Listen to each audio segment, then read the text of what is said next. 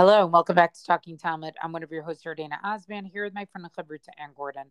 Our daf today, Masachet Kiddushin, daf Lamed Bet, page 32. Well, we're continuing our discussion about Kibbud Aim, um, and a lot of what this staff is going to do with is create different scenarios to see how expansive is this mitzvah, right? Like how many, you know, in all different ways, how do we have to do Kibbud Aim? And in Amud Aleph, there's a very interesting discussion um, that takes place between Rav Yecheskel and his children. So Rav Yecheskel says, "Mani le Rav Yecheskel Rami B'rei." Rav Yecheskel was teaching his son Rami a Mishnah. It's a Mishnah that takes place in Sanhedrin. Hanisrafim baniskalim. So let's say you have a group of people who are condemned to get capital punishment. Some of them are supposed to be burned. Some are supposed to be stoned, and they get mixed up with each other. So you don't know who's supposed to be burned and who's supposed to be stoned. Rabbi Shimon Omer Yodonu Biskila Shahasrifa Chamura. Rabbi Shimon says they all should be stoned because burning is a more severe punishment uh, than stoning, right? So the there's you know four different types of of capital punishment: skila, which is stoning; sreifa, which is burning; hereg, which is decapitation; chenek, which is strangulation. And really, you um, you should only be you should only get the type of capital punishment uh, that you should get. So the idea is is that if you were not supposed to get a more severe type, which is burning, so everybody will just get stoning in this group. Now, Amar le Rav Yehuda Beret. So Rav Yehuda, Rav Yecheskel's other son, comes to him and says, Don't teach the Mishnah this way. In other words, he's questioning him and saying, I think you're actually teaching this Mishnah incorrectly. My ira srefa chamura. Why does Rabbi Shimon say that burning is more severe than stoning? Tipukle deruba niskelim nino right? Uh, the the same ruling should come from the fact the majority of them are to be stoned. In other words, if the principle that we always have in halacha is that when we have a mixture of something, we define it by what the rove is, what the majority of it is. So when Rabbi Shimon says that burning is more severe than stoning, who cares, right? Even if burning was equal, if the entire group was basically all people who should get stoning and there was only one person who should get burning, you should do stoning because that was the majority. And so what he's saying is doesn't make a difference which punishment is more severe. It should really just go by the majority. So Rav Yehuda therefore gives a different version of what the Mishnah could be read as. Ela right? This is how it should be read. Haniskelim banisrafim, right? Is that if the crim, right? That if there are criminals who are to be stoned became mixed in a group of those to be burned. Because in other words, the first version that he said was hanisrafim baniskalim, right? Criminals who are to be burned were mixed in with a group of those to be stoned. So it looks like the majority is those to be uh those to be stoned. Whereas the way that he reversed it, haniskalim banisrafim, it looks like the majority is those to be burned, and therefore Rav Shimon's opinion actually makes sense because you're saying you're not going to follow by the majority, you're going to go by which is the less severe. Now, this is also going to be challenged. Amarle, Rav Yecheskel then says to Rav Yehuda, if that's the correct version of the Mishnah, then look at the second part of the Mishnah. Right? That actually everybody should be condemned to burning because stoning is more severe. So he's basically saying to his son Rav Yehuda, what you said doesn't really make sense because the Chachamim say that stoning is actually what's more severe. Right? My ira diskila chamura. So then you would have the reverse thing. Then why do you have to teach them stoning is more severe? Typically, deruva nisrafim ninu, right? It's the same ruling because, in other words, the majority, if you switch the order that way, that you say it's people condemned to stoning or in a group of people condemned to burning, then again, you should you shouldn't need to teach this at all because it would be obvious that you're just going by the majority. So Rav Yehuda defends this. Amar Le says to his father, Hatam Rabbananu to Ka'amr Le Rabbi Shimon. Right in this second part of the Mishnah, the Chachamim are responding to the argument of Rabbi Shimon. Right, where they're basically saying yes, everybody actually should be sentenced to burning. Right, because burning is, you know, is the majority of this mixed group. But when you say that that burning is actually more severe, actually that's not true. So they're not actually talking about who which group is the majority. It's more that they're just arguing with Rabbi Shimon's point that actually, you know, skila is more severe than burning. So, okay, so there is this discussion between them, and then Shmuel comes along. Amrle Shmuel Rav Yehuda. So Shmuel now says to Rav Yehuda, Shinana lo le avuch hachi. He says, sharp one, you don't speak to your father like that, right? In other words, he didn't like the Rav Yehuda continued to challenge his father. Tanya, and he quotes a price here, Haresha ya aviv over al divrei Torah. Let's say somebody's father is violating a, a law in the Torah. Al yomarlo, you don't say to him, Ava avarta al divrei Torah you you vi- you don't say father you violated a law of the torah. Ella omerla abba king katu torah instead you say this is how it's written in the torah. It's a very beautiful difference here right? Like the idea is, is that you don't say you are doing something wrong. You just say did you know it's in the torah? Like as a way of sort of redirecting the parent but not outright uh uh correcting them. Uh, now the gemara uh you know uh sort of asks about this. Kaf katu Torah. Okay. Sa'ure kamitzarele, right?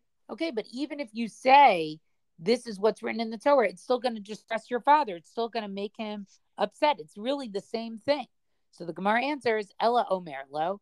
What the Braisa is saying is Abba Mikra Katu Torah You should say, Father, this is the pasuk that's in the Torah, and then you quote the pasuk that says what what the prohibition is about whatever the father's behavior is, right? So the son therefore makes no direct connection between the pasuk and the father's behavior. He allows the father to basically deduce this by himself, right? So he just says, "Did you know that this is a pasuk in the Torah?" You don't actually say to the father, "Did you know there's a pasuk in the Torah that talks about what you're doing?" Um, and so I think it's interesting to see that first of all, we do have a concept of tochacha of giving rebuke, that clearly does not apply to our parents. And not only that, that if we do see our parents doing something, we need to do it in a very, very, very gentle way. think that we have here, you know, a whole lot of Gemara to get to to make the point, right? Like we got to delve into all these different approaches to to the death sentence and so on, which you know it's its own discussion and to be found elsewhere. Um, just to give the rebuke, right? To say that's not how you talk to your father. I find that also to be a really important, you know, um, demonstration of how primary this mitzvah is and how what to what what great lengths we're going to go to try to make sure that we're doing it right. Meaning the Gemara, the editing of the Gemara makes the point that this is a big deal. Right. And I also think that, um, you know, I love how they illustrated it with this story. They could have you know. But I love that they do it in the context of that story. I, I think is is is just fabulous. Okay, I'm moving on. I'm at the very bottom of Amud Aleph. I'm heading on to Amud Bet. We have Elazar ben Matya Omer, Abba Omer Hashkini Mayim. Right, if your father says, "Give me water," meaning to give the father water, or mitzvah asot, right? So then you have the kibbud a mitzvah, the honor your parents mitzvah. But meniach ani kibbud abba, ve'oseh et mitzvah Shani va'aba chayvim b'mitzvah. Now, here's the issue. There's another mitzvah that needs to be done at that time, right? I'm sorry, that's that's how it should be read, right? The father says, "Give me water." Mitzvah asot. There's another mitzvah happening at that same time that should be done. Now, what are you supposed to do? You've got a conflict. You have the kibbud avim mitzvah, and you have the whatever the other mitzvah is that needs that same time. So the Gemara concludes here: if you know, if both the father well, the real issue is that you can set aside the mitzvah of kibbud aim for the sake of other mitzvot, especially when the father is also shaniva abba chayvim mitzvah. Both of you are obligated to do that mitzvah. Ben Yehuda Omer, im leasot al yedei. If you get someone else to do the other mitzvah, let's say it's, I don't know, visiting the sick, right? So you get someone else to do it so that you can do the, the the aim, the honoring your parents mitzvah. Right? He'll go and he'll take care of his father. Amrav Matana Halacha Ki Isi Ben Huda, and we have uh we don't always have this right where the Gemara Paskins like kind of definitively, um yes you know in the event that you have a conflict between a different mitzvah and an honoring parents mitzvah, you you can set aside the honoring parents, but if you can find someone else to take care of the other one, that is the way to go. Okay.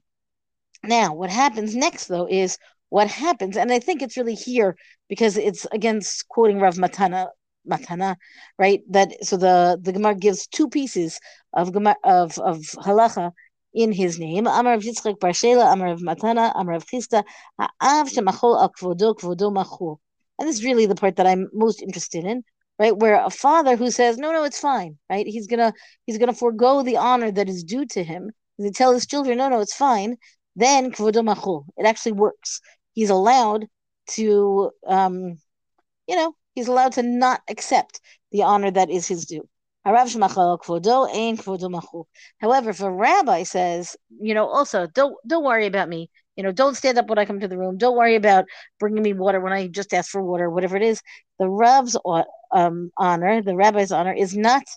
Um, it doesn't work. He can't. He can't deny it. He can't let go of it. I've always understood this to be because it's not really his honor, right? The rabbi's honor is really the Torah's honor. So when you he's a, he doesn't get to say no more honor over here. Oh, I, no, I'm fine, right? Um, but Rav Yosef has a caveat. Rav Yosef Amar, Filo Rav Shemachol Kvodo, Kvodo Machul, he wants to say, even the Rab, Rav Yosef's position is that even the rabbi who forgoes his honor, it is forgone. Why? Because we have this verse where we talk about God going before the people of Israel in Exodus, right, as they're leaving, that God himself, meaning God was the teacher of the Jewish people, and he was, you know, guiding everybody, right? So that's he he was able to kind of be one of the people, so to speak, which of course is a ludicrous statement since we're talking about God. But the example is to show that he wasn't standing on the ceremony, so to speak. Amar Rava, hashta. So Rava says, how can you compare this? Right, as I've just said, right? alma dilehu v'torah dilehi machil likre. He says, you're talking about God. The world is his. The Torah is his. And that's why he can forego his honor, meaning everything is his. He gets to make those decisions. The rest of us, not so much, right? Hacha Torah dilehi. But here it's the the it's God's Torah, right? How can the teacher forego the honor? Hadar Amarava, and Rava says further, in Torah dilehi, if he studies the Torah, he learns the Torah, it's his Torah. So then you can say, well, it's God's Torah, but also the person who's learning it, it becomes that person's Torah.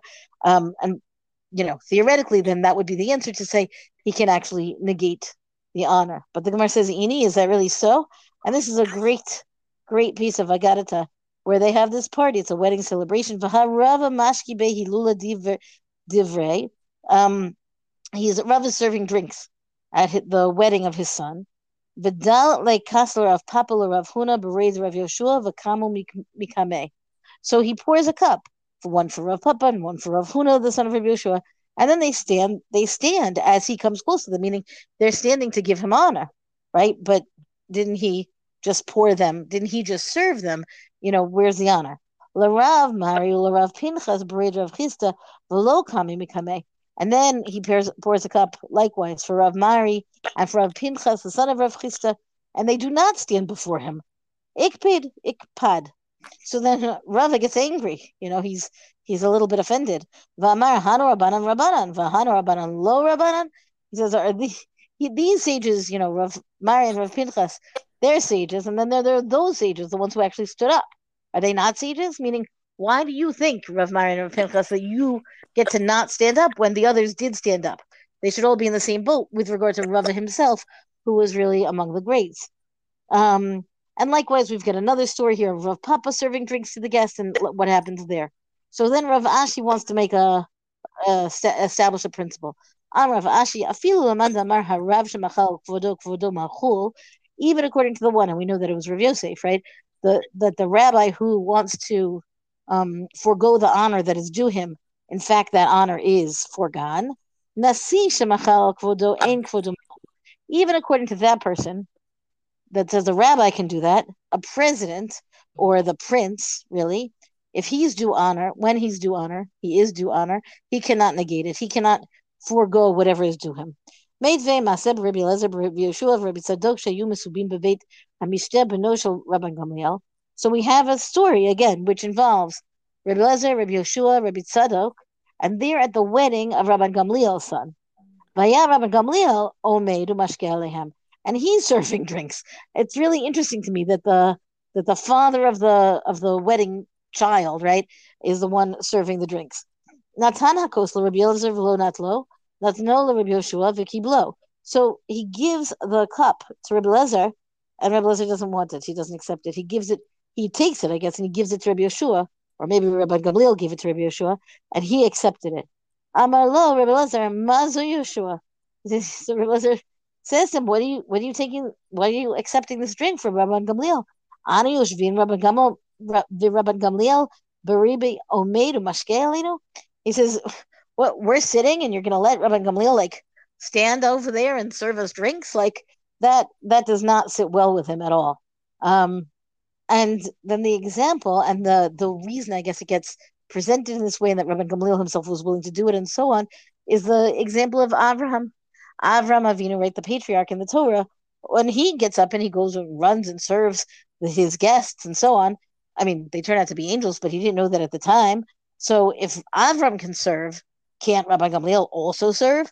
And so we have this kind of play, interplay between um, when you're supposed to give respect or honor in these formalistic kinds of ways to, you know, to a parent, to a teacher, to the nasi, to the prince, right? Um, and and when that person can say, no, no, I'm gonna, I'm I'm foregoing it for the sake of this other thing that I care about doing more. In this case, let's say playing host at the party.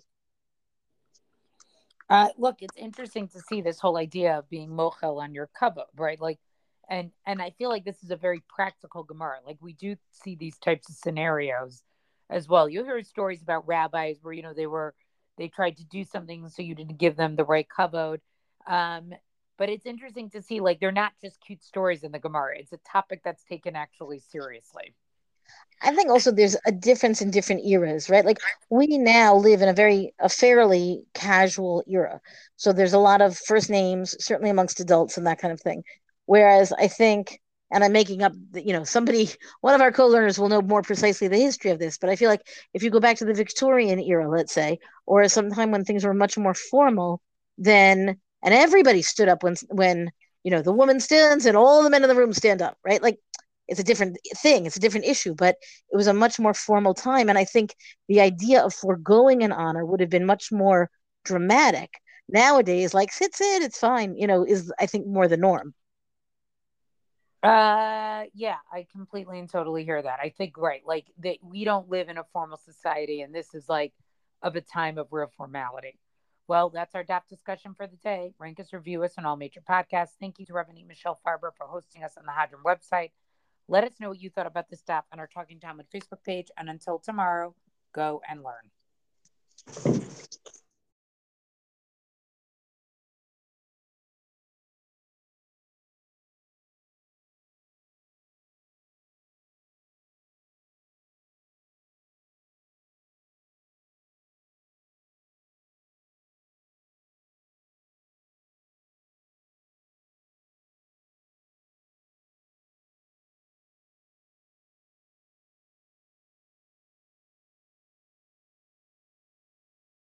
You